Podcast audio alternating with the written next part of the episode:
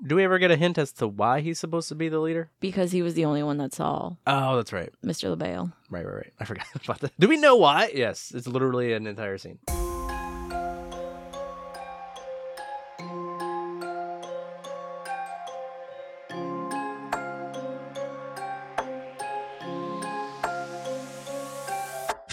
Welcome back to the Shaken Not Scared podcast. Here with you, as always, your host, Eric and Bibi. Today, we're going to be talking about the 2019 film Ready or Not, directed by Matt Bettinelli Olpen and Tyler Galay. But before we get into that, how are you, Bibi? I'm a little nervous to cover this movie because when we posted about it, it was very beloved. So I'm a little intimidated, but I also love this movie. So do I. I have nothing to fear from anyone else because we also love it. How have you been? What's up? What's new? It's been a while. Our last episode was recorded months back, so It was months back. yeah. So this is the first episode we record in like four weeks. Same as always. Tired, Tired, sad, stressed, waiting. waiting to talk about horror. Yeah, I don't want to jinx it, but we're also waiting on possibly having a place soon. So Oh, you jinxed it. I did. But maybe the next episode we do will be there. Fingers crossed. Yeah, wish us luck. What are you reading? What are you watching? What are you listening to for creepy content in the meantime? Wait, you don't want to tell me how you are? No, I'm not okay. I'm sick. You're clearly Again. sick again. yes. What is wrong with me? It's living in a basement and in the shadows for too long. So you wouldn't thrive as a vampire, is what you're saying? No, I've I've always felt like I'd be a werewolf more than a vampire. Mm. I think I said it on an episode before. Was this during Freaky? No, it might have been Van Helsing. Ah. Or have we done another vampire movie? We have not. Or was that our first? Technically, our first was Van Helsing. Wow, we need to do better. Yeah, we really have not covered vampires. Maybe next year when it's my birthday again, since Dracula was the most popular '92 film, we'll do that one for my birthday. I do love that movie. But yeah, what do you have for creepy content? I have not been watching a ton, more so reading a ton. So I am going to try to go rapid fire on a few books that I've read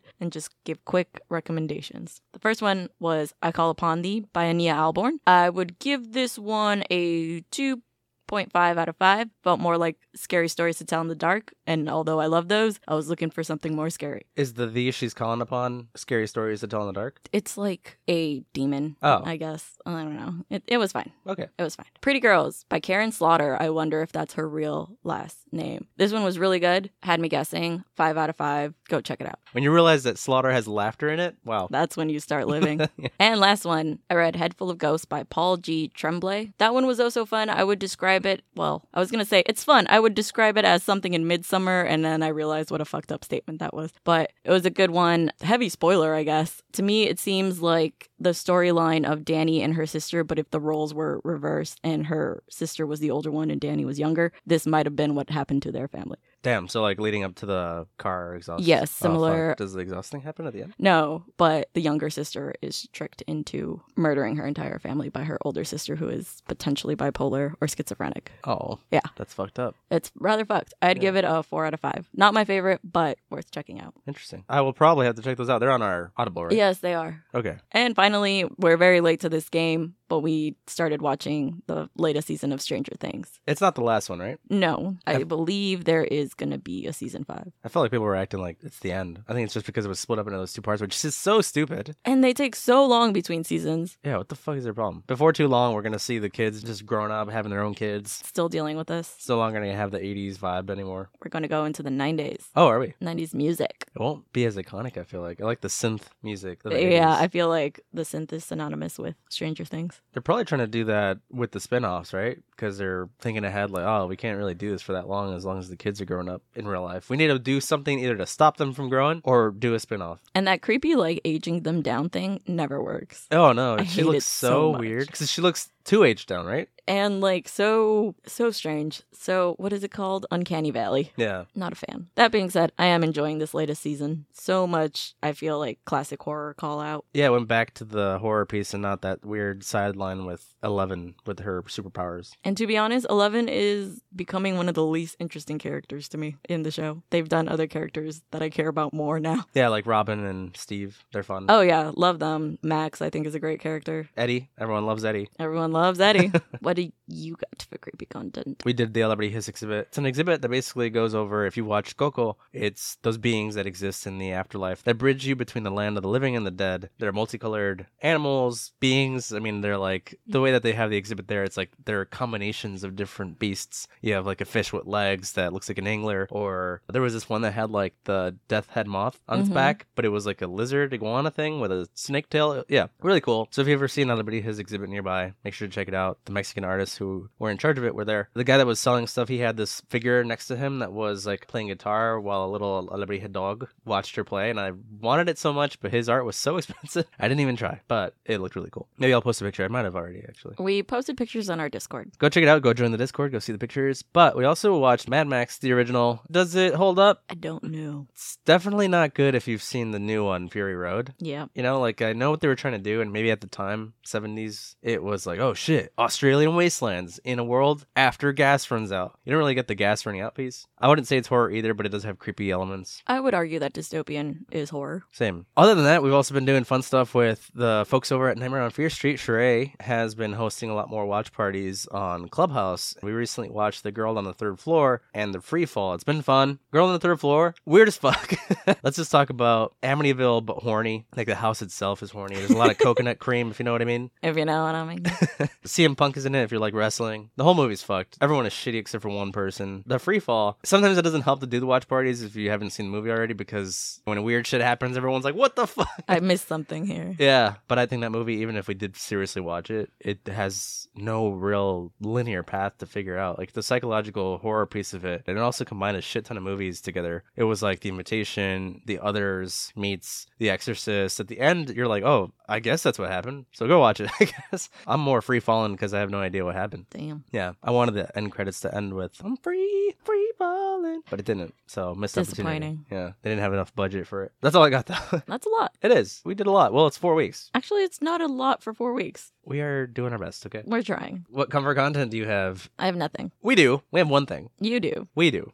We do. We have Thor Love and Thunder. It came out. Obviously, we're Marvel fans, and the latest Thor installment has come out, and there's a lot of gratuitous male nudity. Love that. there's screaming goats. Spoiler alert. That's the part everyone was waiting for. Yeah, that's what everyone goes to see this movie for. Batman was in it. It was. You Yeah. did really well. He did. I liked his villainy. When I was explaining the movie to someone else to be like, hey, you should go watch it, the one way I explained it was like, imagine. And then I said, you know, villain story here. So without giving away spoilers, yeah, he does really good at the part. And it's just fun. I feel like people take these movies a little too intensely and just like shut off your brain and enjoy it for a minute. Yeah, I think people forget that these are comic book movies. Like, Yeah. if you think the movie was fucking crazy and ridiculous and not good, go read some of the comics. And not to say that that means they're bad. It's like some ridiculous shit happens in the comics, and sometimes it's hard to capture the shit in the movies. They have to figure out how to balance giving service to the actual fans and the non fans, you know? I'm a Marvel fanboy, so. Anyway, are you ready for today's drink? I am. Eric actually came up with today's drink. I did. It's a fun drink, I think. The inspiration came from the fact that the Ladomas family great grandfather Victor met LaBelle. From what I gathered, he like ran into him when he was doing some sea merchanting. And I thought, why not go with something that's obviously rum based, pineapple, fruits, and things like that. Did a mojito variation, added some rum, pineapple, ginger syrup, topped it with sparkling water, and that's pretty much it. Oh, and some mint. And mint.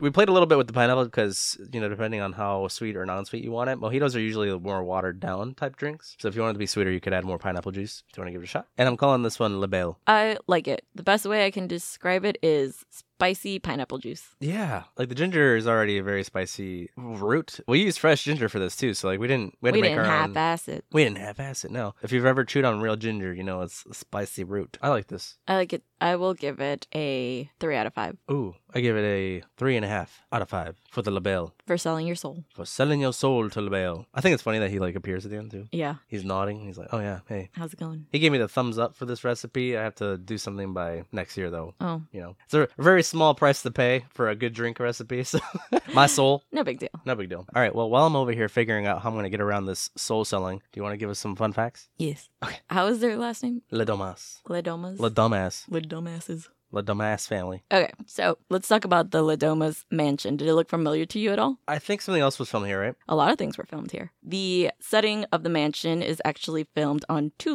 locations. One, the exterior of the house, is filmed at Parkwood Estate, which is the same mansion used for the film Billy Madison. Oh. I don't know if you mentioned it on the show, but you used to love it, and upon rewatch, you're like, oh, this is not good. No, it's not. I know it's a classic, but that movie's not good anymore. Don't rewatch it if you want to hold that memory. well, let's save it for you then. Do you want to guess where the interior shots, what other film it was used in? Freaky. No. the interior shots are filmed at La Casa Loma Castle, which is just a weird pronunciation to me because it's House Loma Castle, which also served as the Charles Xavier School for Gifted Oh. Youngsters Let's go. throughout the X Men series. That's awesome. I haven't seen those movies in so long, but that's great. That's cool. I do love the setup of this film. The interior shots of the mansion and the way they're lit in warm color, super creepy. The mansion's really nice. I would not mind living here. I don't think I would waste it on killing people here. Would you have sold your soul to the devil for this mansion? No. I'll think about it. I'll sell my soul for a drink. But not a mansion's? house. No. Speaking of weddings, let's talk about Grace's wedding dress. I don't know if you noticed, but her dress really goes through it in this film. And costume designer Avery Plews created 24 dresses total for this film 17 worn by Weaving, and the rest worn by her stunt double, all to depict her descent into madness, basically. Makes sense. If it went through damage or whatever with some of the stunts, they have to keep remaking it. Each dress is meant to detail the journey Grace is going on. As she breaks down, the dress can be seen more tattered and bloody, symbolizing her transition from bride to final girl and final breakdown. Love it. I love it too. She kicks ass. The designer said she was inspired by Bruce Willis's character in um, Die Hard. Die Hard because throughout the film, his tank top gets dirtier and crazier the more that he gets insane. That's funny. I like it. I mean, I think in other movies where they don't do the progression of damage to your character is kind of weird, you know? It's very noticeable, takes you out of it. Yeah. Gets exploded out of a building, launched across a field, gets gunfire shot at, lives through a fire, completely Pristine fine. white wedding dress. Yep. And hair done, makeup still on, just a little bruise right here on the cheek. Listen, I had a relatively normal wedding, and the bottom of my dress looks like a bloody murder. So I get it. I had a relatively regular wedding as well. And Oh, that's good. beer everywhere. Just beer. Everywhere, all over my clothes. Shout out to whoever's idea that was. You had your chucks on too, right? I think I wore flats. I'm surprised you didn't wear Crocs. Everyone had said no to wedding crocs, okay? I had tried bringing it up. You know what? That's what took me out of this movie. No wedding You're right. Crocs Yep. She wore Chucks. Should have been Crocs. in sports mode. yeah. Can we get a new Ready or Not too? But she's wearing Crocs with gibbets in them, and it's still her. And doing Same this shit all over again. Except instead of like a demon call, it's like aliens or something. part two. And finally, the final scene where the Ladomas meet their end and explode is done using some practical effects. They would place fake blood and gut sacks on top of green screen stands and blow them up whenever one of the family members would meet their end. Did you notice the kids off screen die? Yes, I did. And I think that's just because you can't show kids dying like that brutally. Do you want to know how they accomplished it? That scene of the kids blowing up off screen? Was it like a slime cannon? Yes, it was a cannon. Oh, Good guess. But Oh. meat and guts wait, was it actually meat? No, it's Oh. not. So they would use banana chunks and fake blood that tasted like caramel and spray it on the actors as the other ones around them blew up. Ill. I'm sure that smelled nasty. Well, I think they said it tasted delicious. As long as they use fresh banana, because if they used like old brown banana, Yeah, that's that's where you draw the line. although old brown banana would have been more realistic, right? Because it'd be slimier and nasty looking. I don't know. I mean, it's cool effect. I liked it. The whole ending was insane. Well, as an extra fun fact, there was almost an ending where Grace died at the end. Also, That was the original storyline, like but like where she also blew up. she just died. Like she didn't make it to the end. Oh, But the directors felt like that wasn't a good fit for the film. She would have been sacrificed. Yeah. that would have been cool. No. So the directors campaigned for her to survive in the end, kind of giving the film, I think, a better vibe. How would that have been good? I'm glad that they went with this route, but I don't imagine. Yeah. Whose idea was that? What the fuck? Probably the original screenwriters. and then she dies. The end. Wow. Which probably brings us to the speed run. Yeah, it's your turn. Where not everyone dies. I mean, pretty much. I don't know. There's a cop at the end You don't even see asking Samara what's going on. Weaving. Grace. Grace. Did you know that Samara Weaving's Australian? No. That that wasn't even a good Australian accent, but she has to do an American accent the entire time in this film. Everything that I've seen her in, she's American. Because she was in another movie, the babysitter movie. The killer babysitter movies. She is slowly becoming a horror icon, I feel. So speed run. Loki's passed out, Peter Griffin style over there. yes. His head's hanging over the side of the bed. Ready for the speed run? Let's do it. Ready or not? Okay, so we meet Grace and Alex who are getting married, and Grace is really nervous because Alex's family is like super rich. They get married, and everyone we get introduced to is kind of awful and terrible, or an alcoholic, or like just really hates Grace. We also get a creepa, creepa, a creepy ass great aunt, and then um, they have to play a game on their wedding night before they, you know, consummate their marriage. And uh, she pulls a card that's playing hide and seek, and she thinks it's a normal game of hide and seek. This tradition's weird, but she's still gonna do it. Anyway, we realize that the goal of hide and seek is to kill Grace because they think if they don't, a devil that they made a deal with is going to kill their entire family. Point is, she survives till the end of the night, making it till dawn, and everyone does explode and die in the end except her, who walks out of a burning castle. Wow, you had 20 seconds left. But I think I nailed it. You did. You did really good. I mean, it was pretty to the point. You said what you had to say. You were ready. I was. Eric looks a little disappointed. no, great job. Did I set the bar a little too high for the next one? Is that what you're No, talking no, about? no.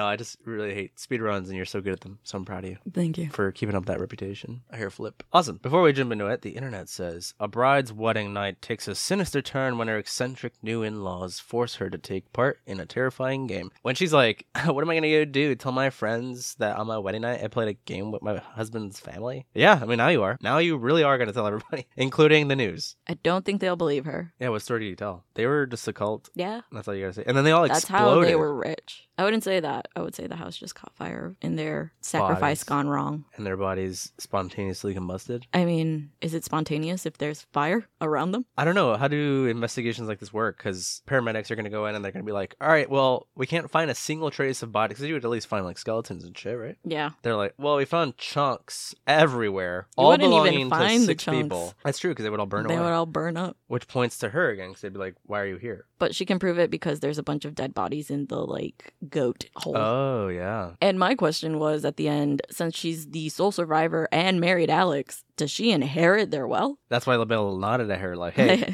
Use that for life, bitch. yeah, I didn't make a pact with you. I made a pact with them, so good luck. Enjoy. Have Yeah. fun. Mr. LaBelle, can we get started? Yeah, okay. I'm just going to ask him every time if we could just do the next thing because, you know, don't want him exploding us mid episode. I'm fine with that. Would you even hear it? I mean, it was pretty loud in the film. Yeah.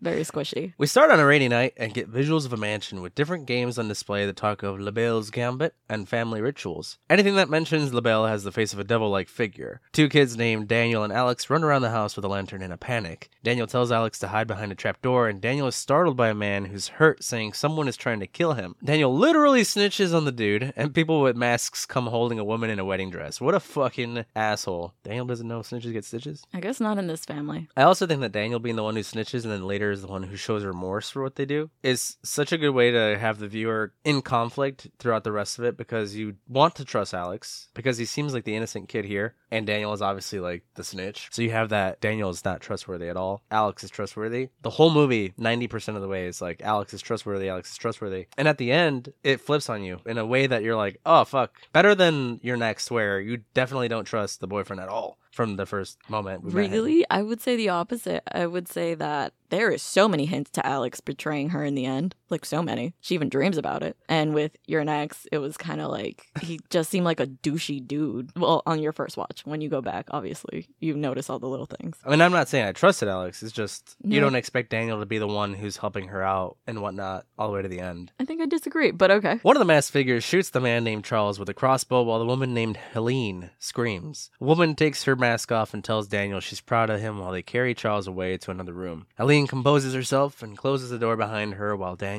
watches. What an 80s wedding dress. All the fluttery fluffiness. All the shoulder padding. Wow. Gonna go play football real quick. Not to throw shade because this was everyone's mom's wedding dress. 30 years later, a woman named Grace practices her wedding vows while wearing a wedding dress. She monologues like she's talking to her fiance as she lights a cigarette, saying his family might be rich, but they freak her out. Apparently, his dad hates her and his brother keeps hitting on her, but she can't wait to be a part of it. Her fiance is Alex, and he overhears her saying his family's fucked up, but he jokingly agrees. They share the cigarette as she brings up his dad hates her because he thinks she's after his money. He's like, I mean, it's true though. And she's like, Yeah, yeah, you're right, you're right. Fun fact her original dress is modeled after Kate Middleton's. Oh. He tells her just to give them time that they're used to people dating for at least three years and they only did 18 months of what Grace calls a bonathon. Wink, wink. Which is also strange because I feel like people get married all the time in less than like 12 months of dating each other lately, or at least what I've seen. I feel like it was more common back in the day, but most of the people we know, they've been together years. We know. We know, yeah. Because all the Speaking time personally. I see on TV, they're like, we've been dating for like six months. How are we not married yet? Oh, that's that show, The Ultimatum. He says, Who cares what they think since they're horrible people? Grace says she cares and wants them to accept her, but you can tell Alex isn't comfortable. He's about to say that without her, he's. When Daniel comes in and says, One of us. dun dun dun. Daniel and Alex mess around until Daniel turns to Grace, saying it's not too late to flee since she doesn't belong in the family as a compliment. quote unquote. Alex and Grace just smile as Daniel says fine and rushes them to get outside. Daniel leaves the room and Grace says she can't believe she's going to be part of the La Doma's gaming empire. Alex gets serious and says that they could just leave. Grace doesn't get it and thinks he means like after the party, but he says he's giving her an out. She says nah, as Alex asks her if she's ready for this, and she's like, fuck no. Boom! Ready or not title card. Daniel is actually played by Adam Brody, who we saw be the douchebag in Jennifer's body that sacrifices Jennifer, the lead singer. Oh, that's why he looks familiar. Yeah. I was like, where the fuck is he from? Does his wife look familiar? I mean, yes. She's from Pilgrim. Pilgrim. Yeah. She plays Prudence. She plays a lot of characters in horror. Very well. We've also seen Emily in other horror. Saw. Oh, she was also in Saw? I thought you were talking about Becky. She is also Mrs. McMurray Yes. in Letterkenny, which is what we know her from. yeah, when I saw her in here, I was like, oh my God. She plays like the same character in a lot of stuff. Yeah. We get this photo montage where Grace and the others take photos outside, and Alex's dad, Tony, tells him that Alex could have done so much better. Daniel says it's only because Alex is his favorite when Tony says he loves all of his kids equally, and they're both like, yeah, right. What? What does that Damn, mean? They're just blatantly honest here. But maybe this is an undertone to what Helene says later, where she says that Alex was supposed to lead them. Yes, I think so. Tony tells Daniel they thought they'd lost him after not seeing him for two years. Grace and Daniel pose for a photo, but Grace is clearly uncomfortable as Aunt Helene watches ominously in the distance. Fucking Yzma looking, my dad's mom looking ass lady across the field. My grandma looked like this. Oh my god. she was she's very scary. she's very effective at posing creepily with her Yes. hand her tiny hands in her lap and hunched over. Yeah, she's got that like cockatoo hair too. She looks And- like a bird. Like she would fly and grow wings and start eating at you if you died in front of her. And she is insane throughout the rest of this movie. She goes from looking like a normal lady in the beginning of the movie to just full send demonic. She's got the pale skin, That's what happens when you lose your spouse on your wedding night. But no one else looks like this. Is my point. Because no one else has, other than Alex, pulled this card. But they've lost family members. Cousins. They Eh, don't- nobody cares no one about gives cousins. a fuck about cousins. just kidding. If you're a cousin of mine, Daniel says they're just trying to figure out if she's a gold digging whore like his wife Charity. Meanwhile, we see Charity and Daniel pose as Charity says Grace will never be one of them, and Daniel says, "Duh, she has a soul." yeah, you can tell that Daniel's really not feeling this whole demonic sacrifice thing anymore. No, he's like, "Been there, done that." He is over it. Maybe he's experiencing what we say is supposed to happen when you have it all, right? What's the fun of it if you have it all? So you have no purpose other Yeah. than to just drink yourself away. Which he is doing. Yeah, well, that's why I, im- I implied that. Not to say that if you have everything, you should go drink everything, but like he's very clearly depressed about being wealthy. I think he's depressed about how they got wealthy and what they have to do to keep it. yeah. Becky, their mother, notices Grace is nervous and says the family said all the same things about her, but she motivates Grace and says the only thing that matters is what Alex thinks. Alex and Grace finally kiss at the end of their ceremony, and everyone claps except Aunt Helene. Listen, this lady does not care if Grace is going to pull that card or not. She wants to kill her right then and there. For real. She's just ready. I'm ready to kill somebody. Someone's wife has to die or husband. Other than mine's, fuck. I feel like that's her motive through a lot of this. Yeah, maybe she's just like, fuck, no one else has done this. I'm the only one. Why is it me? Mm-hmm. Uh, Which I guess gives her a sad story if you look at it that way. I Yeah. mean, it is a sad story because whatever, but it makes Because the whatever. Fact, well, because the fact that she switches and is like, yeah, makes her shitty. I think it'd be Yeah. sadder if her character turned into a resentful one that was like, I had to do this and this is why. Yeah, it's almost like her character's options were be sad about it forever or just drive into it like completely. Yeah. Cut to the couple making out after the party in a bedroom when Grace gets freaked out by Aunt Helene standing in the doorway staring in silence. She does not say anything. No. That's what bothers me. She's looking down on them on the bed like, pathetic. yes. That's how y'all fuck in the 2010s? Disgusting. Alex is like, what the fuck when Helene says they'll have to hide better than that? Bitch, I wasn't hiding. I am married now. Dick out. Does it look like we're hiding? Does it look like this thing's hiding? Oh my god. She's also wearing a strap on. She tells them everyone's waiting, and Alex says they'll be there in a few. Grace asks what's going on and asks about the secret door to the room. Alex is like, it's a service corridor that goes around the whole house and says they have to play a game with the family. Before I continue, Grace is like, of course. Of course you have a service corridor. A whole ass hallway for the help. Because you don't want to see them. That's so fucked, right? That is so rich. maybe not in the sense of corridors, but that shit continues on, like with HOAs and stuff like that in these like rich neighborhoods. In the industry that I work in, we have to avoid putting cable on poles because it disturbs the view of the rich. That's Like you want internet, right? Then fuck off. That sounds about right. So again, Alex says that they're going to play a game with the family, and Grace is like, What game? And Alex says, It depends on what card is pulled and could be anything. She laughs, and Alex is like, Yeah, yeah, it's dumb. But he says that because they made their money in games, it's like an initiation. She just has to play, and then she's officially a part of the family. Cult. She's like, That's cool. Let's do it. Alex is embarrassed about it and says they only have to do it once. Grace playfully says she kicks ass at checkers and is going to put on her game face as Alex leaves, telling her to meet them in the music room. And she again is like, Of course, you have a music room. Tony finds Alex standing in front of a table as Tony says Mr. LaBelle is with them and asks how much he's told Grace. Alex says he's never going to tell her anything and that they'll be gone the next day. Tony asks if he's prepared if she pulls that card, while Grace walks around looking at some board games in the house. Alex doesn't answer as everyone gathers in the room. Becky tells Grace her vows were beautiful before saying she didn't know she was brought up in foster homes. We now know why she wanted to get married so badly and be part of a family. Yeah, that's like with your next, where it's just another person who's looking for something positive in their life. Right. Before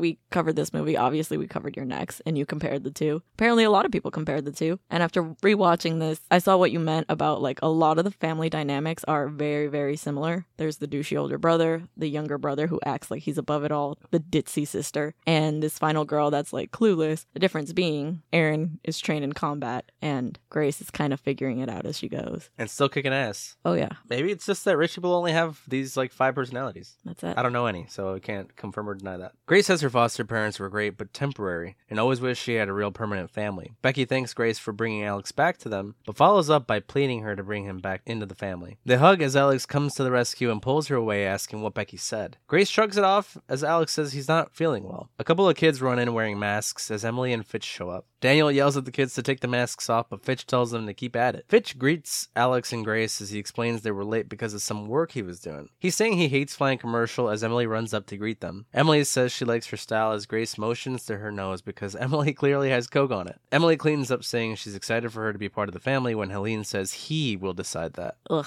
what a killjoy. Uh, Helene, can you fucking stay over there? Nobody's talking to you. Seriously. I mentioned this to you when watching this again, but Fitch reminds me so much of Orso in Beetlejuice. Oh, yeah. And I said it was almost like they plucked him from that movie, did not age him at all, and just plopped him into this one. I wonder if they're related. I the don't actors. know. Because just the way that their like comedy is is very similar. Also, fuck Alex. He had so many opportunities to tell Grace at this point, and they're in the bedroom when his dad's literally like, Did you prep her for this? And he's like, No, because she's not gonna pull that card. Dude, you have to tell her. How many cards are in there? I don't even know how many they said the possibilities. Was it like one of 24? It's just the one, and Mr. LeBeo decides what you get. Yeah, but what are the possibilities of games? We only kind of get a hint of that when Fitch says he had to play Old Maid and Charity ha- says she had to play chess. Let's say the possibilities are like, all right, there's 100 games. What are the chances that you would get the one out of the 100? I'm not saying it's okay. Alex should have told her, like, hey, there's a one in 100 chance that my family's going to try to kill you. But let's just hope that it's not that one. So I don't even think it's those possibilities. I think Mr. LaBelle decides on the person whether or not they are fit to join the family. And when he decides, no, you're not, is when they have to kill them. Now, my theory for this movie is that Mr. LaBelle was tired of the family and chose someone he knew was going to survive to the end to get rid of them. because they weren't serving a purpose anymore. They lost their Possibly. traditions, like Tony was saying. They were ready to just start cutting corners and shit. I'm laughing because basically we're saying here that Mr. LaBelle is the sorting hat. Yeah. or the sorting hat used to belong to LaBelle, but it's just fucked up that he wouldn't tell her there's a possibility. I was even telling you too though, like let's say they did elope. Can you imagine being on the honeymoon and he just fucking explodes because they don't believe that it's real? Alex, I think, also had his doubts at this point where he's like, I don't even know if we'll die. Oh, they all have their doubts. It's like a major point of contempt for them is like, do we do this or not? Like, how do we know it's not bullshit? Yeah. Emily says hi to Helene, annoyed, when Helene calls her the brown haired niece who continues to exist. What a bitch. Seriously, you have one niece, you can't remember her name. Well, and brown haired niece? Fuck you, Helene. Also, you were brown haired. I was going gonna to say, wasn't she also a brown haired person? Either way, she's a bitch. Back to my theory that Mr. LaBelle picks and chooses who can and can't enter the family. Charity and Fitch are both terrible. And I feel like if you're terrible, he allows you into the family. But Grace was good, and Charles also seemed like he was good. And he's like, they gotta go. True. They will fuck all of this up. But I thought you said LaBelle was tired. Yeah, so it could work either way. Because he does nod at her at the end. Yeah, he's like, all right, You did your you job. proved yourself. yeah. Stevens, the butler, announces the time as everyone stares concerned. Emily turns to Grace excitedly, saying it's going to be great when they go into a family members only room. All around the room, there are guns, artwork, swords, and other trophies as Tony says their grandfather loved games. Grace stares at the painting of a man holding a rifle while standing over a dead tiger and notices the same gun mounted underneath it. Everyone takes a seat at the table as Tony explains they want her to take part in their traditions.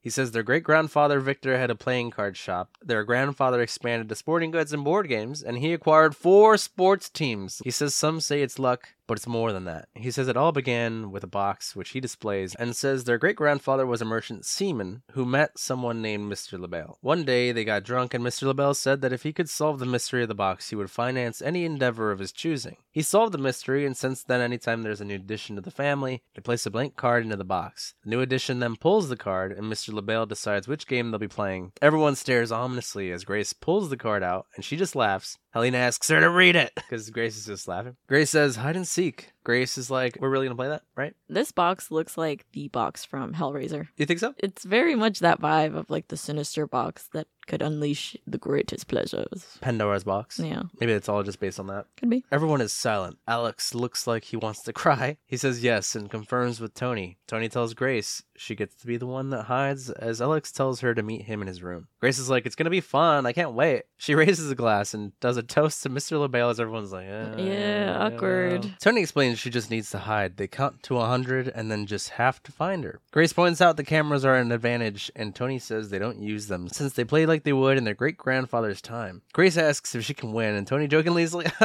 "I mean, you can stay hid until dawn." And both of them are like, "Yeah, no, no, that'd be that'd be crazy. No, no way." He really played himself by letting her know this, huh? Stevens the butler goes to a control room, changing the lights and shutting some of the cameras off as Tony wishes her luck. Stevens starts the record playing a hide and seek song all throughout the house. Grace calmly looks for her hiding spot as the family gathers all sorts of different weapons. The song counts down from 10 as Grace closes the doors to a service shaft. Becky goes up to Alex, who's clearly distraught, and tells him he should just sit this one out. They all leave the room and leave Charity to guard the door. Alex uses the service corridor to leave the room as we see the family sneaking around. Charity goes in the room to ask Alex if he wants company when she notices he's gone. Grace jokes to herself about explaining how her wedding night went and wonders how long it's going to take while Fitch asks the same to Becky elsewhere. Becky says it's only ever happened once since she joined. Becky was around for when Helene killed her husband. Yes, So is Helene Tony's sister? yes. Oh, okay. Grace is like, all right, I'm good. As she climbs out of the service shaft, she sneaks around in the hall and we hear the floor creaking when it turns to Clara the maid, waking up in her chair. She was reading the kids a bedtime story and notices one of the kids named Georgie is gone. Grace hears her calling out for Georgie and runs to hide. As she watches from around the corner, she's scared by Alex, who pulls her away. They hide behind a bed as Clara continues to call out and enters the room with them. She hears a noise outside the room, and as she approaches the door, she gets shot directly in the head. Emily is really proud of herself and screams, saying that she got her. Grace and Alex stare at Clara as she dies, gurgling on the ground when the family all come in and realize it's not her. They're like, oh, fuck, what? Oh. I think Tony is also just conflicted because he's like, oh, that was my favorite one. Like she's a pet. Yeah. They all roast Emily, asking if she looks like she's wearing a wedding dress and why she would even shoot her in the head if they need her alive for the ritual. I love it because Emily's like, I don't know what I'm doing, okay? Uh, she's such a mood. Daniel asks if it counts, but Helene says it has to be the bride. They decide they need to get rid of the body before Grace sees and plays heads or tails to decide who has to carry her from the head or her feet. And I really like this scene because it saves us a whole Alex trying to explain what's going to happen to Grace and Grace not believing him. Like, we get to see it. It's fucked up but funny. And we save ourselves that whole, I don't believe you. Yeah, I think it's a great way to be like, hey, this is real. Someone's dead. And it keeps up the pacing. Yeah. Grace is catatonic as Alex tries to gather all their things to leave. Grace is like, what the fuck? They're so loud. The family didn't make it that far and leave the room that long ago for them to be like, "Ugh, we gotta get our shit. And starts opening and throwing drawers. Like, dude, shut the fuck up. It's a giant mansion, though. They didn't leave that long ago.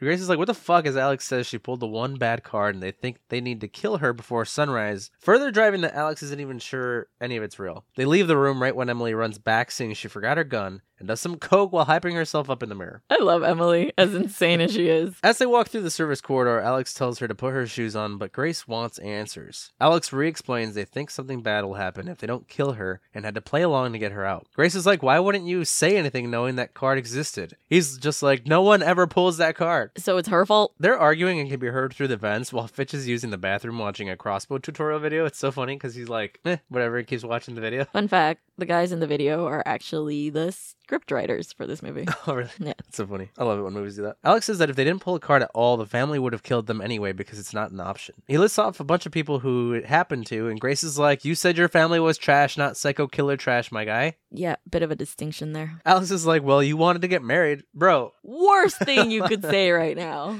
Grace is like, seriously, not even the point. She says they could have eloped, but Alex says you can't because the wedding and game have to be done at the house. Grace says they could have talked about it and worked it out, but he gets serious saying she would have left if he told her. He's like, you would have left. Bites his lip. Alex is a selfish prick. You were the only thing bringing me back to the real world. Because, like, you could explain the situation and be like, listen, the only way we can get away with this is if we never get married and just live in sin forever. They could have. Problem solved. End of movie. I mean, that's his point when he's like, you're the one who wanted to get married because he said earlier, okay, like, but he didn't tell her. why? Why? Yeah, I mean, you could say, like, hey, we can't get married because we play this stupid game. And that would have been the end of it. Yeah, I guess these rules don't really apply for like modern relationships, right? Because there's people who never get married anymore. Yeah, I have friends who have been with their girlfriends for 17 years. And have no interest in marriage. No, I have friends who've been with their girlfriends for 17 years and do have interest in marriage. Just one person doesn't know it yet. Oh, right, right, Yeah. right. But that person makes it pretty clear when they're drunk at parties, just saying. Alex tells her to get to the kitchen while he gets to the security room and unlocks all the doors. She resists them splitting up, but he reassures her that he has to, and they do. He's okay. Loki, hey, you're good? The What? way he shoots up like he was in What? the pool underwater. Like you're Oh, drunk? Bitch, what? I'm, What? I'm busy. Can I fucking sleep here? Damn. Jesus. No respect in this house. Y'all want me to be chilled or not? Fuck. Yeah, our dog is so weird that when he's chill, I think he's dying. Yeah, we always are like, he's breathing, right? So yeah, they finally split up. Grace rips up her dress because it keeps getting in the way and makes her way to the kitchen. They also emphasize the fact that she's wearing yellow chucks, which makes her a badass, you know? Obviously. She finally makes it to the end of the hall where there are two doors and can't decide which one to go through. She obviously makes the wrong decision because on the other side of the door, He's alive. he's alive. You look pretty good for a dead bitch. What's up, Loki? Tanta chingana, aquí estoy. Can I go back to bed now? Y'all good. I made a presence. Can I go? You gotta talk into the mic though. What? Because on the other side of the door, Tony, Daniel, and Helene are carrying Clara away, wondering where Grace could be when she comes out of the door nearby, and they all just stare at each other until Daniel's like, found her. they just pause and are like, like a deer in headlights, just stare at each other. Again, another fault on Alex, who did not tell her how to properly get to where she needed to go. Yeah, he didn't say there's two doors, go on the right one. Yeah. They just look at each other like, uh, what do we do with this body? And they're like, just fucking drop her. Grace runs away, but not before Emily runs into her and starts shooting. Grace dodges all her shots, Because Emily's daredevil style, high as hell and she cannot aim. and runs past her, freaking the hell out of the family because they're in the line of fire behind her. She drops the gun, and the family just starts yelling at her about how to shoot. Is this where she's like, I don't know what I'm doing? No, I think she does that when she shoots the other. oh, Yeah, right, yeah, right, yeah. right. Oh. Grace goes into a pool room and tries the phone and windows, but has no luck. She hears someone coming and hides, but she's breathing so damn hard, She really is. so hard. She's like, And she's lucky it was Daniel, but fuck, she I breathes think- so hard. It's just to add comedic value to this scene. The door right beside her opens as Daniel enters the room and looks at her. She just looks at him and they pause again for another few seconds until Daniel's just like, I'm just here for a drink. He pours himself a glass and says he has to call out to the others. Grace is like, No, no, no, you don't, buddy. You don't. Just help me. Daniel hands her the glass and says he just doesn't want to be the one who does it. He apologizes, saying the rich really are different, and says he'll give her a 10 second head start. Grace realizes he's serious and runs off while he counts down. He finally yells out and everyone makes their way to him. I feel very sorry for Daniel because he is portrayed as like just this douchey alcoholic older brother, but I think he really has issues with what he's done in the past and can't reconcile with them. Yeah, he's starting to face his demons and realize, like, fuck, like, we all need to die. We can't continue to do this. Yeah. He has a redemption. Oh, I would say. You know? It's shitty because even his redemption serves to make Alex bad again, Yes. That which is we'll talk upsetting. about later, you know? But it's like, dude, if he didn't get shot in the throat, I don't think this would have gone the way it did. Truly. And the fucked up part was that it wasn't even Grace who did it, No. it was his own wife. It was so easy to flip Alex. I mean, I- it- Too easy. it's fucked up. This whole thing is fucked up. But the fact that the family's fucked up eliminates any morality here. But it is fucked up. Like if your family was trying to kill your wife, and now you have to make a decision between your wife and your family, it's really like the decision that's made at marriage in general without murder. Whoa, very dramatic. Are you not telling me something? No, but you know, like we talked about, like my family is like and you how know, they my son, sacrifice whatever. someone each wedding. Yes. Yeah. I mean, once you get married, you're deciding that this person is the most important person in your life. And that doesn't mean I don't love you as my parents and my family. It's just that this is now my family as well. Just like you made the same decision when you left, you know? Yeah, but Alex, he doth protest too much when he tries to say that Grace is everything and that he will kill for her. And it takes like point zero one seconds for him to turn back on that. So this is an extreme version of like what getting married is. Is my that the point. real horror? Yeah. Marriage? Marriage, saying bye to your family. Unless your family is this terrible and toxic. Well, that's what I'm saying. Like the fact that it's this family throws that whole morality piece out the window because Yeah. this is like the extreme. Charity's pissed he lost her and asks him to at least pretend to care. He hands her the drink and says things are different because when he told her about everything, she couldn't wait to sell her soul away. Interesting. Charity says her life was horrible and would rather be dead than lose all of it. We don't ever find out what happened to Charity, but she's like, yeah, like my life fucking sucked, dude. We just kind of get this small glimpse into her character. It seems like she came from poverty, and this whole deal with the devil was a dream come true for her. Which is unfortunate because it seems like some of these people didn't deserve it. They are literally like falling victim to their own flaws because of the gifts that were given to them by LaBelle. So Charity being like poor, she's like, I lived a horrible life and you know that I'd rather be dead than go back to that. Can you fault her for what she does? But then also, she was too eager. Oh yeah. The rest of the family comes in and are pissed Grace and Alex are out and about. They're all freaking out because now Grace knows what's going on and Clara is dead, so it's clearly an inconvenience. Emily starts beating herself up because she forgot her gun, but Tony and Becky console her. Fitch tells her she can have his crossbow when another maid runs in and gets shot in the mouth by Emily accidentally. I just love Emily. Everyone's like, what the fuck when Emily screams, Why does this always happen to me? Tony motions for Fitch to take her somewhere else and he says they're gonna get her an edible to even her out. I thought that was hilarious because at this point, I was like, this woman has done so many drugs. Would she still be alive? That's true because Coke puts you up. Yeah. And he's like, you need an edible to calm you down. That is just like, I think I'd be screaming to crawl out of my body. That's just too many things going on at once. I know. I don't even want to live in my regular body. No drugs. Yeah. Charity asks if it counts that she's dead, and Helena's pissed that everyone keeps asking. It's a fair question. yeah, they weren't there in the other room when you asked the same thing. She's trying to explain when the dying maid starts gurgling loudly, and it's a whole bit. Trigger warning for any gurgling noises. Every time Helena tries to say anything, it's like, I'm sorry. That was a very Listeners. accurate Yeah. reenactment. She's trying to explain when the dying maid does it again, but Helene gets so pissed that she goes over to chop her head off with an axe, saying they need to kill Grace by dawn. She's very spry for an older woman. Yeah, it's LaBelle's magic. Could be. Same reason Emily's not dead from so many drugs. I, yeah, I wonder if they're immortal to some extent too. yeah. Like all their vices don't really affect them. This is an interesting theory. Daniel's like, she's the only one who has a soul. Do they not have a soul? They probably don't. That's true. Becky says they should use the cameras, and Helene's like, what happened to tradition? Tony works his way around it, saying that her great grandpa would have used them if he had them, and it's not part of tradition. What a sleazeball. Charity asks if she could use modern weapons too, but Tony says no because it's not tradition. Helene's like, oh, sure, pick and choose, pick and choose. Okay, I agree with her on that one. To your point, I agree. LaBelle probably is like, man, these guys are shitty. Fuck them. They're cheating in the game. Are you ever so shitty that the devil doesn't even fucking want you? No, They argue some more until they split up to use the cameras and find Alex. Grace takes the gun from the game room and admires how kick ass she looks in a mirror. Groovy. I wrote that down as how kick ass she looks, but she's really just like, oh my god. What, the, fuck, is happening? Yeah. Yeah. She makes her way to the kitchen too and tries to shoot the doorknob, but the gun just clicks. Alex finally gets the cameras to work as we see Grace hiding while Stevens approaches the kitchen whistling. Tony and Daniel notice the cameras turned on and run, figuring it's Alex. Grace opens the gun and clicks so loud that Stevens notices, but he looks around for a little bit and goes about his business making tea. This is so stressful. She tries to use like every sound to mask her loading the gun and I I couldn't do it. the gun is so loud too. It is so loud. It's a shotgun.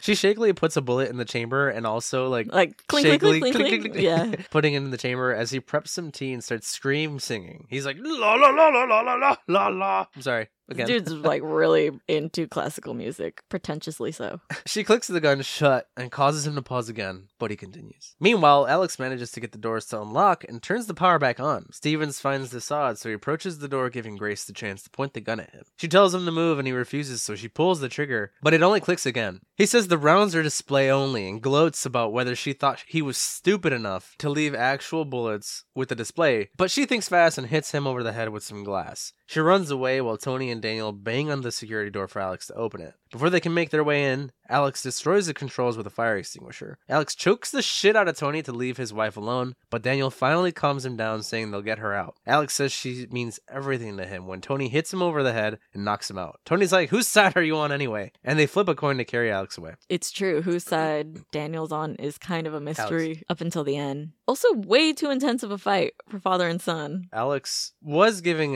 impressions of being truly there for Grace. Like, yeah, I mean, I, I still have doubts because it had already been done with your next. I was like, this could go a different direction. He's about to choke out Tony. I was like, all right, he's really trying to kill his family to protect Grace, you know? There are some points where his affection for Grace seems so strong and so real, but then there's just too many hints that he's going to betray her that I don't get. His character kind of doesn't make sense in the end. It's like he wants to be good, he wants to be the version of himself that he is with Grace, but he is afraid that at his core, he is as terrible as his family that he's trying to run from. And that's what Daniel says to Grace that she's the good that he wishes they were, and he's afraid that he'll fall back into what the family is. Which is just a lot of pressure to put on your spouse.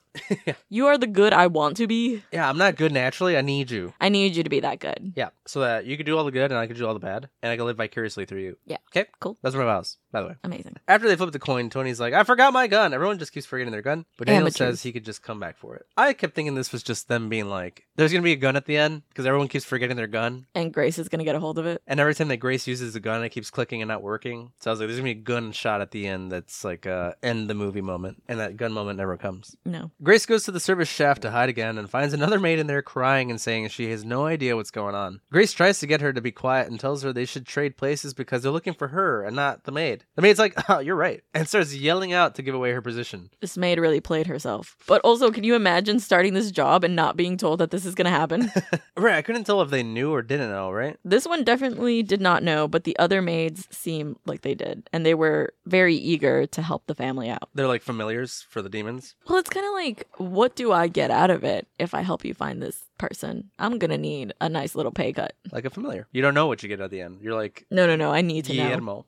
Yeah, They're like, you're I'm- going to get in on it. You're going to Yeah. get in on it. It's fine. totally. Eventually, I'll make you a vampire. Side note the new season of What We Do in the Shadows has started, and we have not watched it. We're doing that next after Stranger Things. eventually. This maid specifically also is like, I'm not even a maid. I'm just a dancer. What do these maids do for Victor? That's the real question here. For Victor or for Tony? Tony, yes, Victor is the great great grandfather. He's still around in the background. yeah. He's older than Helene. What's the point of selling your soul to the devil if you're not immortal? Right. You die of old age still? Yeah, that's kind of Fucking sucks. lame. Do better, LaBelle. Anyway, While she's giving away Grace's location, she accidentally presses the elevator shaft button and causes the door to close on her. This mechanism is so fucking strong that it literally crushes the maid to death. Why? Like, why would you have it be this strong? well, it's supposed to be a super old mansion, right? I don't feel like old things were made safely. It's kind of like a weird moment that I feel like I could have done without this scene because she truly just has a maid kill herself. Like And that's it. Grace is just like witness to this, and then she's like, "Okay, bye. I'm running for my life." Yeah.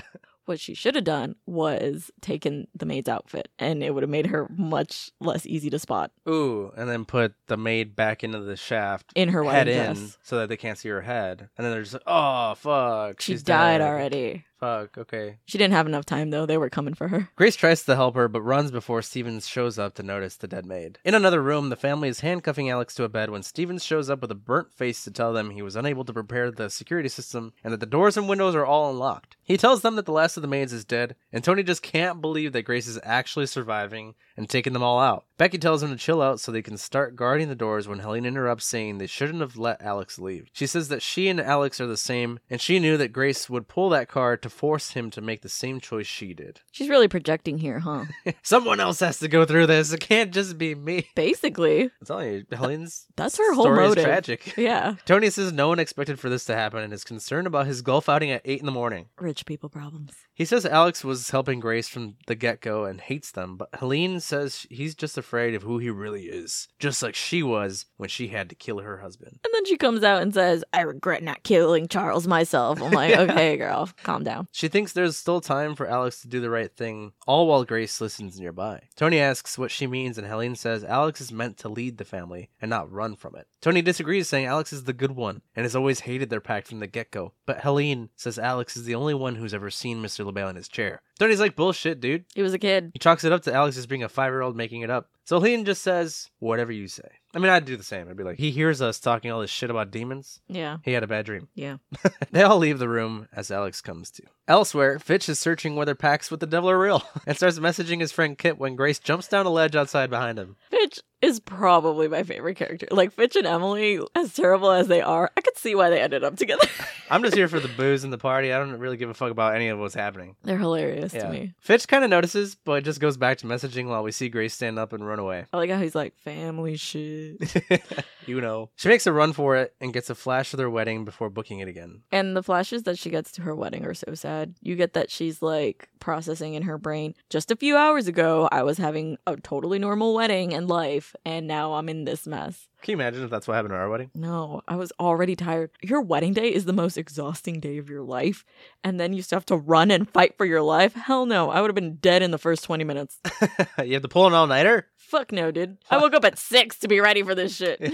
She makes it to the goat pit as she notices someone approaching with a flashlight and hides. The footsteps approach slowly until we notice it's one of the kids named Georgie. Grace is relieved and asks him for help, but he pulls a gun on her and shoots her in the hand. Oh, I, I hate like you know how everyone has their thing in horror that they're just like this is where I draw the line. I think for me it's like holes in like hands or feet because then you know we get the nail scene and those also just freak me the fuck out like a quiet place Yeah. where she just full on steps on a nail and can't scream is like I feel that in my heart I don't know why I hate it so much but also why the fuck would you name your child Georgie I would never do that Big fans of it. that is exactly why I would never do that. Georgie. I thought you were going to say you were super scared of just willing as fuck kids to shoot you. I mean, yeah, obviously these kids come from a fucked up family, but you named him Georgie, so you didn't give him a good start. What movie was it that we saw that the kids were pieces of shit? All of them. Interesting because Georgie seems to not know. Later, he's like, I was just doing it because you guys were. He doesn't really know why. And that's interesting, right? It's like a take on family pressure that Alex later mentions. You will do almost anything if your family says it's okay, which is a scary thought. Like I said, he shoots her in the hand and she screams in agony while Georgie tries to fire again, but he realizes the gun won't shoot when, in a fit of rage, Grace punches the shit out of him. She takes his flashlight and gets startled by a goat, causing her to fall back into a cellar onto the remains of a bunch of dead bodies. We even see the remains of Charles from the beginning with the two arrows in his gut. Poor Charles. Grace finds and climbs a sketchy ladder that we see is only being held by a single nail. She can only climb with one hand, and some of the steps break as she makes her way to the top. She finally makes it to the top, but the ladder breaks and she manages to put only her good hand on the ledge. It's a high stakes situation as she starts to slip and finally decides to use her injured hand only to slam it onto the nail that was holding the ladder up. Oh my god. Her scream perfectly illustrates how I felt I think I gotta let go. just watching this. It, it doesn't even seem like she can. It looks like her hand is trapped there. Should have gotten split like that one movie that we watched. Men, Oh, That's yes. what I mean. I hate Yeah. like hand mutilation. I don't like it. You seriously feel her pain though in this scene as she pulls herself up while groaning in pain. She rips some of her dress off and wraps her hand while yelling that Georgie's a little fucker. Yeah. Little fucker. Meanwhile, Charity smokes a cigarette outside the house when she notices Grace running in the distance and aims her crossbow at her. Charity fires but doesn't hit shit and goes in to tell Stevens she's running toward the north fence. Grace makes it to the fence and can't climb over, but she's able to find a weak bar in the fence. She hears a car approaching and calls out for help while pulling with all of her strength, managing to pull the bar free. She squeezes through the opening while a point in the fence rips at her back, but she manages to get out and yells at the car to stop. The car stops, but it's just some douche who yells at her to get the fuck out the way and drives off. Grace is like, "What the fuck is wrong with you? I think that if I saw a bloodied person, there's two things that that could mean, right? They need help or they're gonna kill me. It's a trap. Yeah. Which I think we discussed on our first few episodes, right? With Texas? Yeah. We might have brought that up. Also, her like just pushing her way through the fence. Like, first of all, she's very thin to be able to do that, but it looks so painful. She's literally being cut up as she goes. Like, the instinct to survive in some people is incredible. The adrenaline, man. Yeah. The adrenaline apparently can do so much to you to just want to fight to survive, you know? We saw it with Sally. We saw it with so many final girls. We should make a cocktail called Final Girl Adrenaline, and it'd be just the most crazy drink we could think of. Red Bull. Just what is the nastiest drink? Like, I saw someone make a tequila espresso martini. That sounds like it'd kill me. Give me all the adrenaline. Something with like an energy drink base. Yeah. A five hour energy Oh, shot. hell no. Grace goes off with how frustrating this whole situation is and is like fucking rich people as we hear Stevens' whistle approaching in a car. We just see her run into the woods. Fucking rich people. I agree. Running into the woods, Oh no, I would not run into the woods. I would walk calmly. I would simply just not. you would just lay there on the ground. No, I'm done. Act dead. Stay in the cellar. You probably could hide out there in the dead bodies till night. And they would have all just exploded in the house. Yeah. Stevens reports to the family that she's made it out, and Daniel's like, Well, that was fun, while getting ready to leave. Tony gets pissed and pins Daniel to the wall, asking if he thinks this is a game. And Daniel's like, Uh, yeah, hide and seek. Tony reminds him that they'll die if she's not dead by dawn, and reminds them of what happened to the Van Orns. Fitch is like, Didn't they die in a house fire? And Tony's like, That's what the press said. That's what they want you to think. Before turning to a painting of their great grandfather Vic and complaining about the terms of their pact with Mr. LaBelle. Becky calms him down, tells Fitch to go help Stevens, and tells Emily and Daniel to put the maids in the goat pit before pleading Emily to try not to kill anyone else. Before they all go, Fitch asks Charity at what point they should just, you know, quit. But Charity just stares at him and walks away. yeah, I- this is interesting because once you marry into this family, do you have no option of divorce? I mean, you kind of can't. You know too much. Yeah, does divorce trigger like a reversal in the game? Yeah, do you die instantly as soon as you divorce from this family? Probably because you already served of the benefits. Yeah. Interesting. Outside, Grace hides behind a tree as Stevens' car approaches. Meanwhile, in the house, we see Alex trying to get loose and calling out for Daniel. In the go pit, Emily asks Daniel if he really thinks they'll burst into flames if they don't find her. But Daniel just says he doesn't know as they throw the maids' bodies into the cellar. She asks how much he remembers from when they saw it happen as kids, and he says he remembers all of it, but tried to protect Alex from it. Emily says he's always protected Alex, but Daniel says that if that were true, he wouldn't have let him marry Grace. He says Alex deserved a better brother and that they all deserve to die. But Emily says her kids don't when Georgie wakes up nearby and calls for her. I thought this undertone was kind of crazy, where it kind of gave Emily like a sense of humanity, other than just being this like ditzy character. It truly is her one character trait of I'm trying to protect my kids. Yeah, she's like, do my kids deserve to die? And Daniel just looks at her like, oh, fuck. But the movie immediately answers this question and doubt Yeah. when she turns to Georgie and asks what happened. He says he tried to shoot Grace when Daniel's like, Why would you do that? And Georgie's like, Well, that's what y'all were doing. So Emily says she's proud of him and smiles while Daniel just stares like, Ah, no, yeah, we, we do. We do deserve to die. it triggers his childhood memories and he's like, no, this family's fucked up. yeah. Cause for a second, he's like, You're right. Like, do the kids deserve to die? And he's like, Oh, wait, no, yeah. No, no, yeah. Yeah. I was right. Elsewhere, Grace runs into a field but gets cut off by Stevens, who chases after her. He manages to knock her down and gets off the car to hold her down, but she grabs at the burnt side of his face and uses part of her dress to strangle him. She knocks him out and takes his car as we see him getting up in the background. Yep. Loki was also getting up in the background. Shake, shake. Remember when we could never, ever record with Loki in the room? Yeah, he was always too crazy. He was a puppy. Puppy boy? He's like, I don't know, dad kind of stank. Yeah, I think Loki's concerned that I'm sick. He comes over to me and just gets really sad. Am I dying, Loki? he just slowly looked at me.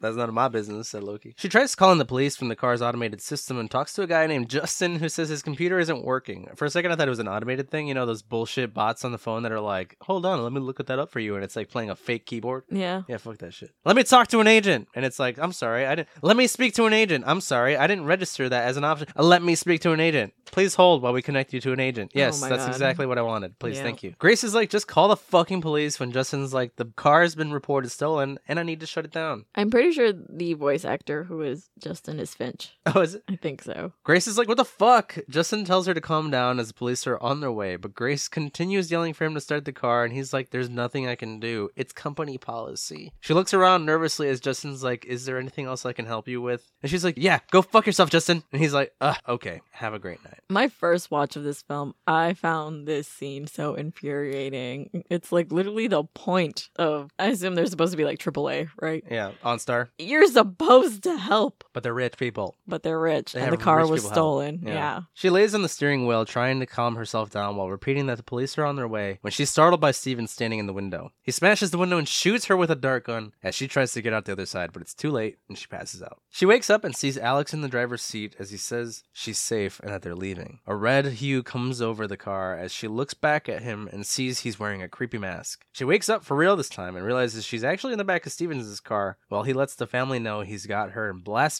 Tchaikovsky's 1812 overture to celebrate. Grace gets up behind him and the family notices because they're on a video call with him. This is so funny. I fucking love this scene so the scene much. is hilarious. But before we get into that one, this very obvious call out to Alex betraying her. Were you still rooting for him at No. this point? Okay. That's why I said like there's a 80 90% where Alex is still sort of trustworthy. Not saying I wasn't expecting him to turn, but all the mention of he's the chosen one is like, oh yeah, obviously he's going to turn. He's you know. gonna to do Yeah. something. It's like saying Anakin wasn't going to be Darth Vader. Like, come on. Obviously. The family tries to get Stevens to turn around, but Grace kicks Stevens in the face multiple times, causing him to crash the car. The car flips over in slow mo as Grace screams, and the last we see is the call failing on the family's phone. Grace Samara waving is just using that same wailing cry. She screams so much in this. She's a good scream queen. Yeah. I think my favorite scream is her banshee scream Yes. towards the end. They're all like, fuck, when we come back to Grace climbing out of the upside down car. Daniel suddenly comes out of the forest holding a gun, saying he was trying to escape the madness. Grace reminds him that he doesn't want to kill her, and he agrees, but he still points the gun at her and says he's weak. Grace reminds him that Alex won't forgive him if he kills her, and he's like, yeah, but at least he'll be alive and can't let his family die because of her. Grace tries to say it's all crazy and that no one's going to die, but he says Alex would have been the one to save her and knocks her out. Tony comes out from the woods saying they've got less than an hour before dawn and still need to prep the ritual, so the stakes are high for the family. I like this scene because you think, okay, Daniel has made up his mind. It's very clear that he's going to stick with his family. But he realizes that his father is there with him in the woods to the point where his father is like, Did you know I was here? He's like, I'm drunk, not blind.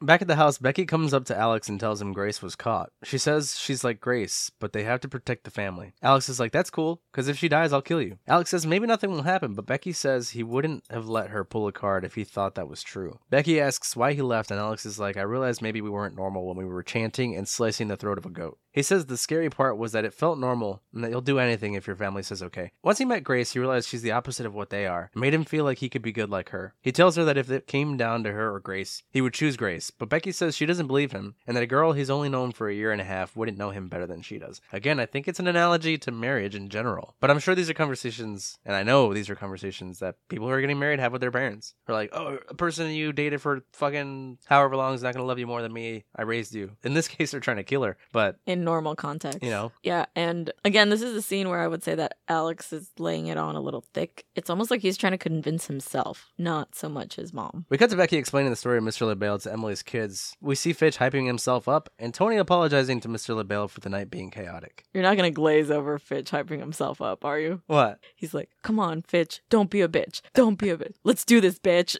and slaps himself. you got this, bitch. It's my favorite line. Fitch is great. Alex is still cuffed to the bed, but keeps trying to cut through the wood by sawing at it with the cuffs. Grace is tied to a table as Tony chants passing a chalice around to the rest of the family. They're all wearing hoods and join in on the chanting in Latin as Tony says they're renewing their pact with an offering of flesh and blood. Tony's about to finish the ritual by raising a knife over Grace, but right as he's about to say the last words, he freezes and everyone notices something's wrong. They all start puking blood all of a sudden and realize that Daniel's poisoned them all using the hydrochloric acid they poured on the maids. Daniel unties Grace and they run as we see Alex breaking free in the bedroom. Grace asks if he just killed them all, but Daniel says he Googled it and that they'll just be shitting weird for a week. Hilarious. She tells him she knew he'd help him, but Daniel says he knew it just all had to come down when they run into Charity, who points a gun at them. He tries to calm her down, but Charity sadly says she really doesn't care if she dies and shoots him in the neck. So I don't think your marriage was great, Daniel. I think you should have chosen your wife a little better. Yeah, because Charity like seems so sad. She's like, "You really don't care about me." Yeah, good thing they don't have kids. Is all Yeah. I'm gonna say for this one. Yeah, I mean, Charity definitely went into the vanity of being rich. Every time you see her, she's like fixing her makeup in the mirror, and it's Yeah. like all about the glamour of it. And you understand why, and I understand her point. Like Daniel, this not only affects you, but affects The rest your of us. entire family, and you don't care if your wife dies. So by that logic, I must kill my husband. Yeah. Is also not great though. No, you're starting to see the humanity of these people who seem and have been used to living lavishly, deliciously for so long without running into a problem, suddenly become human. Yeah, that's the fun of this movie. While it's comedic, while it's just meant to be a good time, sometimes it gets a little deep, and you're like, I was not expecting that one. She shoots him in the neck, though, and Alex hears the gunshot while we see Charity standing in shock. Grace takes this chance to run at her and takes the gun from her, but the gun is empty and just hits her in the head with it. Again, every time Grace tries to shoot a gun, it's always empty. Uh, Which is probably like the devil is not on her side. But I feel like this is the moment where Grace snaps. She is completely in survival mode at this point. She's been in survival mode since she put her gunshot hand Mm. on that nail. But now she's like full on fighting them. Before it was avoiding. Yep. Now she's confronting. She runs over to Daniel, who's dying from his wound, but he just tells her to go, and she thanks him. She runs into Tony, who calls her all sorts of things and says they've been through worse than her. He says fuck the altar and decides to kill her right then and there, but Grace reaches for a nearby lantern and hits him over the head with it, knocking him out. She tosses the lantern and runs, but we see that the lantern starts a fire on a curtain nearby. Nobody cares. Nope. Alex finds Daniel dying on the ground while Becky tries shooting Grace with an arrow and misses. This is the moment that Alex is like, Fuck. My Yeah. dead brother. Because I think that Daniel was the only one he really cared about in his family. Yeah, and, I, man. and I don't think it helped that he witnessed Grace murder his mother, but Oh no, later it's like the what? yeah. We'll get to it in a second. Okay, but you can't blame her for that. No, I'm not saying that Grace shouldn't have done any of this, right? Grace totally should have killed everybody. Oh, yes. Like they're trying to kill her. It's defense. How can you blame her? It's yeah. self defense. She tackles Grace to the wall while Alex is in a panic, watching Daniel die in his arms. Becky says she meant everything she said about her, but she's not going to let her hurt her family as she chokes Grace on the ground. There's also something very odd about Becky's character. Something so like Oedipus like in that my son married someone who is like me, and I meant that you could be like me. That's gross to me. Yeah. It's like what she says to her in her last moments. You could have been the new me. There's a lot of new me's, though. Helene says that Alex is the new her, too. Yeah. It's just weird family dynamics that I don't like. Grace pulls the tablecloth, causing LaBelle's box to fall, and headbutts Becky, getting her off of her. Becky says Grace doesn't deserve a family, and Grace hits her across the face with the box, saying, Fuck your family. She then repeatedly destroys Becky's face with the box, yelling, Fuck your family, when Alex says her name. Grace? But again, can you blame Grace? No. This is literally the moment that her rage of the entire situation takes over her. And Alex, you know your family's trying to kill her. Yeah, Alex's whole, What the fuck, dude? What do you Ugh. mean you try to kill someone who tried to kill you? What? Yeah, fuck Alex. I did tell you before we got on here that we're going to award Alex the true villain of the story award. Yay. Sorry. That's the Patrick yeah, it is. star. Little, little, little. yeah. Grace drops the box, and Alex looks down to see his mom completely wrecked. It's pretty bloody. Alex approaches, but Grace backs away from him, saying sorry. Alex says he's sorry too, and asks her if she'll be with him after all of this. He caresses her face with one hand and puts his other hand to hold her head. I demonstrated this on you because I was like, I don't think this would actually hurt, especially with how extended his hand is. He starts to squeeze her head, and she's like, You're hurting me. I think he's trying to then get her in a headlock to hold her, but, But it's at a first he's weird like- exchange. Yeah.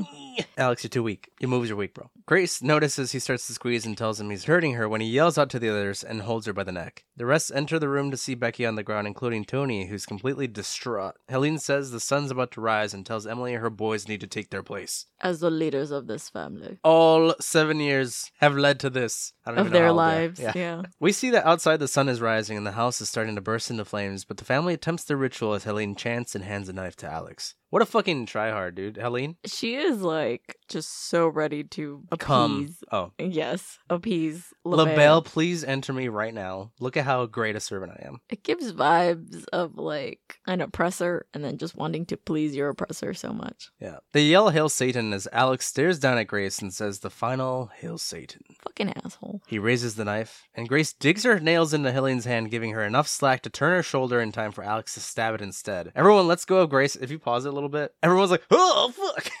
They're all super scared for their lives, even though she just has a knife. But they let go of her in surprise, giving Grace time to pull the knife out of her shoulder. She scream banshee wails, like Vivi said, at all of them, waving the knife in front of her. It is a great battle cry. Everyone stands back in shock. Helene looks outside and yells, No! After realizing the sun's come out. She opens the curtain, which is not what I think you should do. Like, it, Dramatic effect. like as a vampire, you're not like, Oh shit, it's morning. Let me open the windows.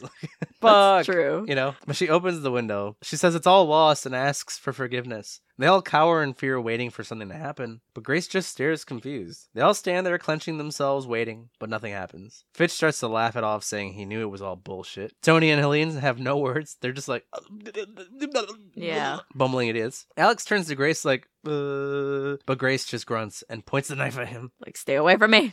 Fitch asks what they should do about Grace, and Helene still talks to the empty chair, saying it might be too late, but she won't fail a bail again. She grabs the axe and runs at Grace, yelling when suddenly she explodes, spraying blood everywhere and on everyone. they all gag, and Charity's like, What the fuck? when the hide and seek record starts to play on its own. Love that. Fitch is like, Fuck, I think you were right when he explodes. Do you notice that the partners that married in were the first ones to go? oh no. Other than the aunt, obviously. I guess seniority goes into. Yeah, I guess Play. blood still matters. Yeah, I here. guess why did Helene die first then? because she didn't make it. I think by these rules, Grace is safe. Interesting. Might be what the nod is at the end. Yeah. Like, you bested me. You're protected now. Wait, so does that mean that Grace has to continue it? I don't know. That's one of my questions for the end, but we'll get to that. Charity says she takes it all back and wants to go home when she explodes. Emily and the kids just run out the room screaming, hide, and we just hear three explosions with three sprays of blood going back into the room. Grace starts to laugh when Tony grabs the box and yells at LaBelle that he did everything right and played by the rules. He yells that he's in control and explodes. Grace just continues to laugh and walks away as Alex begs her not to leave him. He tries being sweet and says he doesn't want to die, but Grace turns and says she didn't either while calling him a selfish fuck. She is right. Alex nervously laughs, saying he's not like his family and that she made him better, so that's why he's still alive. I like how he's still trying to hold on to this narrative that he's not of this family and better than them. He's realized he fucked up. Oh, yeah, he really fucked up. He says he gets a do over because of her and tries to grab her, saying he's scared, but she's like, ew, don't Mhm. fucking touch I me. don't care. The song starts to count down from 10 as he backs away. Grace takes her ring off and says she wants a divorce as the song reaches zero and Alex explodes. Grace just stands there completely drenched in blood because she got like point blank explosion, so she's just completely red with blood. She's disgusted by the blood in her mouth though. She's like, and notices the fire from the fireplace rage before showing a disembodied bearded man nodding at her in the chair in front of it. She's like, fuck That is my favorite reaction in this. and picks up a cigarette book. We see the house getting completely covered in flames with the image of Victor and the game imagery from the start of the movie. A slow electric guitar plays Here Comes the Bride as Grace walks out of the fire, wiping her face from the blood. She makes it outside as the fire rages around the house and just sits on the steps. We hear sirens and see the cop lights approaching as she lights a cigarette. A cop approaches her asking if she's okay, but she just keeps smoking her cigarette, chilled, just, you know, dealing with it. The officer's like, Holy shit, what happened to you? And she just says, In laws, before the credits roll. I love the end of this movie so much. I love the slow motion walk to Here Comes the Bride. I love her response at the end. It's just all of it. Great. Yeah, I mean, at this point, she's seen it all, right? She's like, oh, fuck, well, it was all real. I guess I won. And like I kind of mentioned earlier, does she now have to continue the tradition? Is she the sole inheritor? I have so many questions for what happens to her afterwards. I mean, I hope not, because that means she has to do the same thing. And now she has a debt to pay to LaBelle. And she didn't ask for any of this. No, It'd be better if she just inherited everything. she could just be like, I'm a widow now, and I don't have to marry anyone, so I don't have to do it ever again. She is probably never going to marry ever again. I don't want to do it. I don't Right. want to deal with it, LaBelle. Don't blame her. You could just die a rich old lady. With just whatever partner, because you don't have to get married. Does LaBelle only give a shit if the county clerk's involved? Does LaBelle only give a shit if it's a church wedding? Wouldn't it be more like a godly thing? I don't know, because this wedding wasn't a godly one. It was in the backyard, allegedly. Whatever an alleged godly wedding is. But that was Ready or Not. Are you ready to say what you thought of this movie? Well, I don't think it's a surprise, but I love this movie. It is just fun. It's paced super well. There's nothing in it that I would say, you know, how everyone complains about movies being remakes or ideas that were already done. This felt pretty original and organic to me. Yeah, even with your next being what 2012, Yes. almost seven years before, right? It wasn't an exact copy of it. No. I think the cast is all fantastic. Every character is kind of fleshed out, even though they get limited screen time. And I hate comparing this film to other movies, but it also gives me similar vibes of like Knives Out and Your Next, where we get to know the rich family that's terrible and the consequences of their actions. So for me, I think this film's a 10 out of 10. It Yeah. quickly became one of my favorites. I think this is a favorite for me too. Yeah, 10 out of 10. I love that it explores all of what it does, and it's only an hour and a half. Like we talk about Yes. movies being too long, being too short. This one was an hour and a half, and I wouldn't say it was too short. I wouldn't say I want more because it does what it has to. Kicks ass. Grace, she shows that she was like, fuck this family. The moment they show her, no, we're trying to kill you. I love the badassery that she shows off at the end too. Pulls out her cigarette. She's in her dress that's all beat up, her Bloodied. chucks jokes on. Yeah. I love comedy horrors, and this does some of both in a nicely balanced way. I agree. I think I saw some reviews that people felt like there was too much comedy in this, but I think it walks the line perfectly. And I've noticed we've been on a horror comedy kick lately. The last three or so movies we've covered are horror comedies. I think it's the only way that I could probably intake shitty rich people. Seeing a seriously shitty rich person movie It just makes just you pisses me angrier. off. Yeah. Like there's that one movie that's coming out soon with the cooks Yes. that looks like another rich people movie. I've told you that there's like a horror trend going on where it's like poor people with the rich. A- and that makes sense because horror often reflects what's going on in the current times. And I feel like right now we're living through that whole fuck the rich situation. Yep. This is a fun movie. If you haven't seen it yet, go watch it. It's great. If you haven't seen it, do not listen to this episode, before watching it. Like you have to watch it we say that at the last. at the bit last of the minute. movie.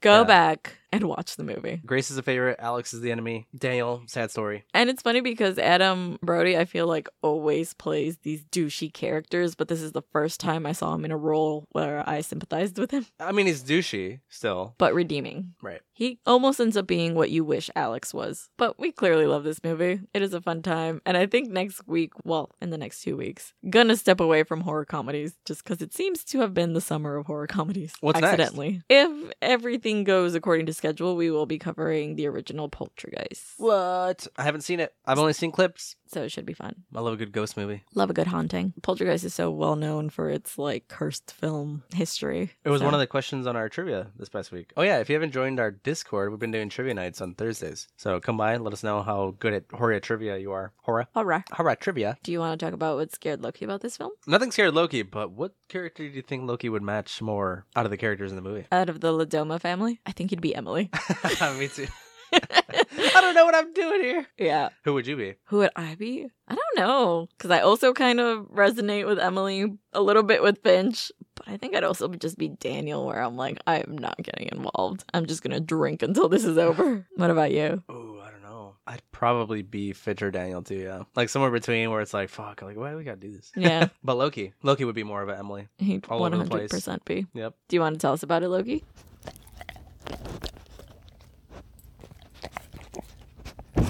Sounds good. Nobody knows what they're doing. Yeah, those teeth always have you hurting people on accident, so it definitely matches Emily. His underbite's just always crashing into people. It is. It really is.